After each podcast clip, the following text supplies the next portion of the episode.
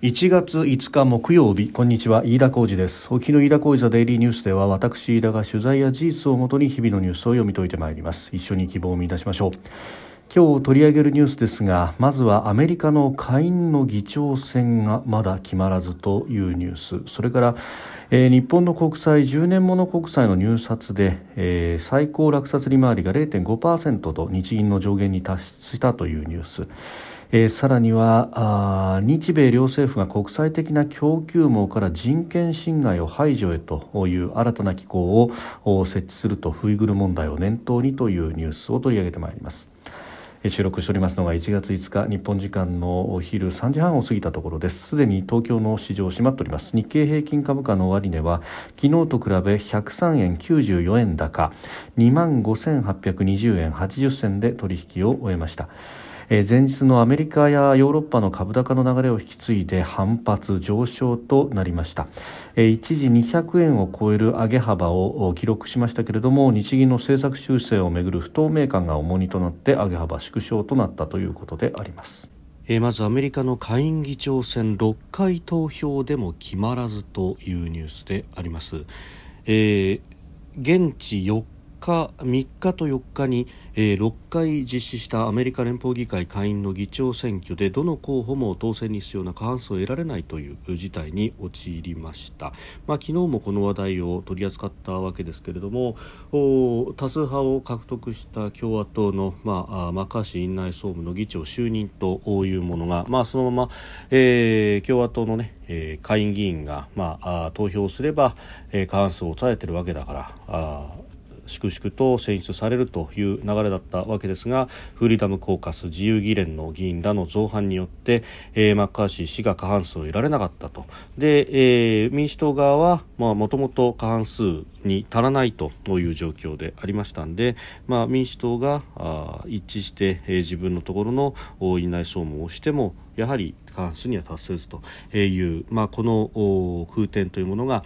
3日に開会したんですけれども3日3回の投票で決まらずそしてこの4日も4投票再開したんですけれども、えー、実施した3回とも過半数の218議票に届いた、えー、候補がいなかったということであります。でこれに対してですねあの、まあ、あのバイデンさんは、まあ、民主党の立場ですので、まあ、批判をするということなんですが、えー、一方でですね、えー、共和党から出た、えー、前大統領のドナルド・トランプ氏も、えー、仲裁ををしております。あの SNS でですね、えー、偉大な共和党下院議員全員がケビン、えー、ケビン・マッカーシー氏に投票し勝利する時が来たというふうに投票をしまして、えー、賛成するよう促したと、えー、いうことであります。大勝利を巨大で恥ずかしい敗北に変えてはならないというふうにも訴えたということなんですがただあこれでもですね、えー、共和党の、まあ、保守強硬というふうにも言われるこのフリーダムコーカスの人たちは首を縦に振らなかったといういうことで、まあ、このことにですね日米の関係筋などは驚きの表情を見せているということであります、まあ、あのトランプさんの陣痛力がなくなってきたんじゃないかというようなことは言われておりますが、まあ、トランプさんがですね一応矛を収めようよというふうに言ったとしても収めない人たちが出てきているということ。で、えー、あります。で、まああのー、基本的にですね腐敗した政府を倒すというふうに、えーまあ、アメリカファーストということを訴えている人たちだということでありますので、まあ、ある意味ですねトランプイズムの正当な継承者は我々なんだとむしろトランプがひよってるんだ。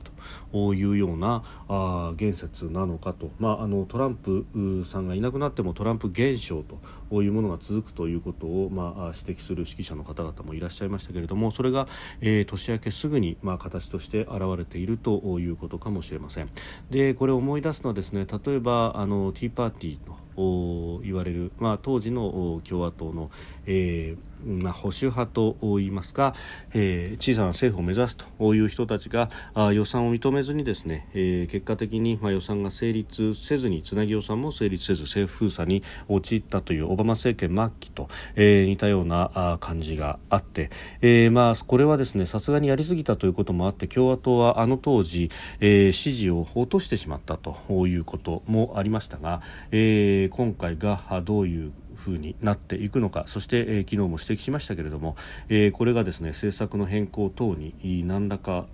圧力がかかってくるのか、まあ、ウクライナあるいは東アジア情勢に対してですねアメリカのコミットメントというのが揺らいでしまうというようなことが、まあ、実際に起こらずともそういう可能性が見えるということになると、えー、関係する国々特に中国であったりとかあるいはロシアというところに誤ったメッセージを送ることにもなりかねないと、えー、いうことであろうと思います。それからですね、あの今日、まあ、あメディアによっては速報で流していましたけれども財務省が今日実施した10年もの国債の入札で、えー、最高落札利回りが0.5%と、えー、日銀があ去年12月に、まあ、先月にですね変動幅の上限とした水準に達したということであります。まああのー、2015年の7月以来7年半ぶりの高水準であるということで、まあ、この国債の利回りの上昇ががあ来てるじゃないかというようなですね、えー、ことをまたうんいう向きが出てきております。もともとゼロ金利を批判していたんだから0.5%まで上がってきたことに対してですね、えー、評価すりゃいいんですけどそうもしないという何か思惑を非常に感じさせるというところでもありますしでまたですね、まあ、日銀はあこれは利上げではないんだということ、まあ、あのイールドカーブコントロールそのものは、えー、続けるんだと緩和は続けると言いながらですね、まあ、この、えー、利率の変動幅の幅を少し広げるだけなんだということを言っていて、まあ、その意味では、まあ、その政策の変更通りに、えー、この金利というものも上がってきているということでありましてでここから先どうするみたいなことはですねまた日銀の立場がであるとかあるいはあのーここからですね、えー、財政規律というものを考えるとここで、えー、利率を抑え込むように買うべきではないんだと、えー、市場に任せるべきなんだと市場機能を取り戻せみたいなことを言う方もいらっしゃいますがあくまで日銀は0.5%までの、えー、変動幅は認めるということを言っているということでありますし、まあ、その根拠としてですね金融緩和を続けるんだと、えー、いうこと。うん、まあ、物価上昇率2%というものは、まあ、総合の数数じてみれば確かにそうだけれども、えー、これは外からのコストプッシュ型のインフレであるということで、まあ、日本の国内の内需が進行してきて物価が上がっているわけではないということを考えるとまだまだここで、え、引き締めをするというような政策的な余地はない。だからこそ、え、緩和を続けると。ただし、えー、0.25に抑え込むということを続けていると市場の機能を損なうということで0.5まで、えー、アローワンスを伸ばすんだという一連のロジックでもって日銀はやっているということであるならば、ね、0.5まで来たんだからここからは粛々と、えー、買っていけばいいのではないかということであると。むしろここでですね、まあ、あの前言を翻すような形で、えー、買わないというようなことをすればそちらの方がむしろ市場の信任を著しく損なうということになってしまうと。にもかかわらずですねこの0.5まで到達したと大変だ大変だと。でここでまた抑え込むと市場が歪むみたいなことを、まあ、言い募るメディアが多数あるわけですけれどもその方がですね、えー、政策の予見可能性を裏切るということでむしろ市場との対話で失敗し市場が壊れていくというようなことになるとここは粛々とやるべきであって、えー、これをですね生やし立てるようなメディアというのは何というかですね、えー、浅ましいというふうにも言えるのではないかと私は思うところであります。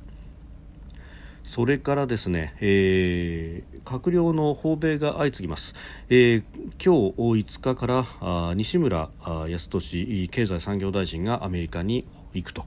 そして、えー、岸田総理大臣も来週月曜日9日出発で、えー、ヨーロッパそしてアメリカを回っていくと。13日にはアメリカのバイデン大統領との会談も予定されているということでありますが、えー、西村大臣率いるですね、まあ、あの経産省などなど、えー、複数の、えー政府関係者などが明らかにしておりますけれども、まあ、この西村大臣がですねアメリカ通商代表部の、えー、キャサリン・タイ代表と、まあ、この訪米の中で会談をするとでそこで、えー、行われることの一つとしてうんウイグル問題を念頭にですね、えー、日本とアメリカが新しい組織を作って、えー、供給網から人権侵害を排除するための、まあ、あ話し合いの場あ組織の設立という覚書を締結するんだということが出てきております。えー、新組組織日本側からは経済産業省と外務省が出てくると、えー、そしてアメリカ側からは USTR 通商代表部あるいは国務省商務省労働省などが参加するタスクフォースが、えー、参加をするということで、えー、一応窓口としてはですね日本は経産省そして、えー、アメリカはあ通商代表部 USTR が共同議長として窓口役を担うと。いうことであります。で、えー、やはりこれはですね、まあ、あのこの新疆ウイグル自治区少数民族が強制労働させられていると。でそこから出てくる物資、まあ、あのかつて典型的に言われていたのはあ新疆で出てくる麺。新疆麺から出来上がってくる、えー、医療品であったりとかがあ問題視されておりましたが、まあ、それだけではなくて、えー、例えば太陽光パネルであるとかも問題だというふうにされております。まあ、そういったものを供給網からあ人権の面で、えー、非常にまずいということで、えー、排除する流れというのはアメリカやあるいはヨーロッパ、えー、各国が取り組んでいるところでありますが、えー、日本に関しては基本的にえー、この業界内での、まあ、取り決め、えー、によって、まあ、民間の対処でやろうということで、えー、やっておりましたけれども、えー、ヨーロッパなどでは法律の整備というものをやろうとしておりますし、まあ、アメリカも政府が、えー、乗り出す形で、えー、この人権デュディジェンスと人権 DD というものを進めていこうとしております、えー、日本もですね遅ればせながらではありますが、まあ、ここの部分で、えー、政府がきちっと出ていってそして、まあ、あの政府間でのルール作りをし、えー、浸透を狙うということ、まあ、特にですねアメリカが規制を強化していて日本は、まあ、それに乗らざるを得ないというところもありますし、えー、むしろ乗らないとですねアメリカでのビジネスに日本企業が支障をきたすということにもなるということで、まあ、その辺の大義名分で、えー、経済産業省がここで乗り出していくということもできますし、まあ、あのアメリカとの間の関係を考えるとうーんサプライチェーンの、ま、見直しというものを早急に進めなければならないということは、まあ、あるんだろうというふうに思います、まあ、あの法律を制定するということになると、まあ、国会でさまざまな問題を抱えるということもあるのでまずはこうして日米の関係から攻めていくという形になるというところですが、まあ、この機能をですね、えー、きちっとワークする形に作っていくことが大事だというふうに思うところであります。でその西村大臣がですねあの正月になぜか炎上していると、ね、お好み焼きの動画を上げたんですけれどもこれに対してですね、えー、炎上したということであります。あのお好み焼きを焼いたということに対してですねお好み焼きのようなあものをあげるとはと。明日の食事もままならない国民が多数いる中で、えー、経産大臣がこんな動画を上げるとはどういうことだというような炎上をしているそうで。えー、まあなんというかですね箸の上げ下げまで気にするっていう人がいるんだなと。うん、いうことでありまして、まあ、炎上というかですね一部の人たちが騒いでることに対して、えー、冷ややかな目で見ている人たちが多いと、まあ、これ同じようなことがですね、えー、与党だけでなくて野党でも起こっておりまして、えー、立憲民主党の泉健太代表がですね、えー、お正月に、まあ、あご近所の乃木神社に参拝をしたんだと、まあ、あの乃木神社だけではなくてさまざまな神社に行ったということでありましてであの泉さんが訪れた乃木神社というのは、まああ、の日本の日本ごめんなさい。東京のですね乃木坂にあるあの乃木神社ではなくておそらく、えー、地元京都伏見にある、えー、乃木神社だろうというふうに思われているんですけれども、えー、ここ、まあ、あるある意味地元ですから氏神様にご挨拶をするというのは、まああのお正月を過ごす一つのまあ、あ典型例だなというふうに普通の人は見るんですけれどもこれに対してですね、まあ、あの中、えー、軍人を神と崇めるような神社で、えー、国家繁栄家内安全を祈るというのは軍人を神と奉る行為であると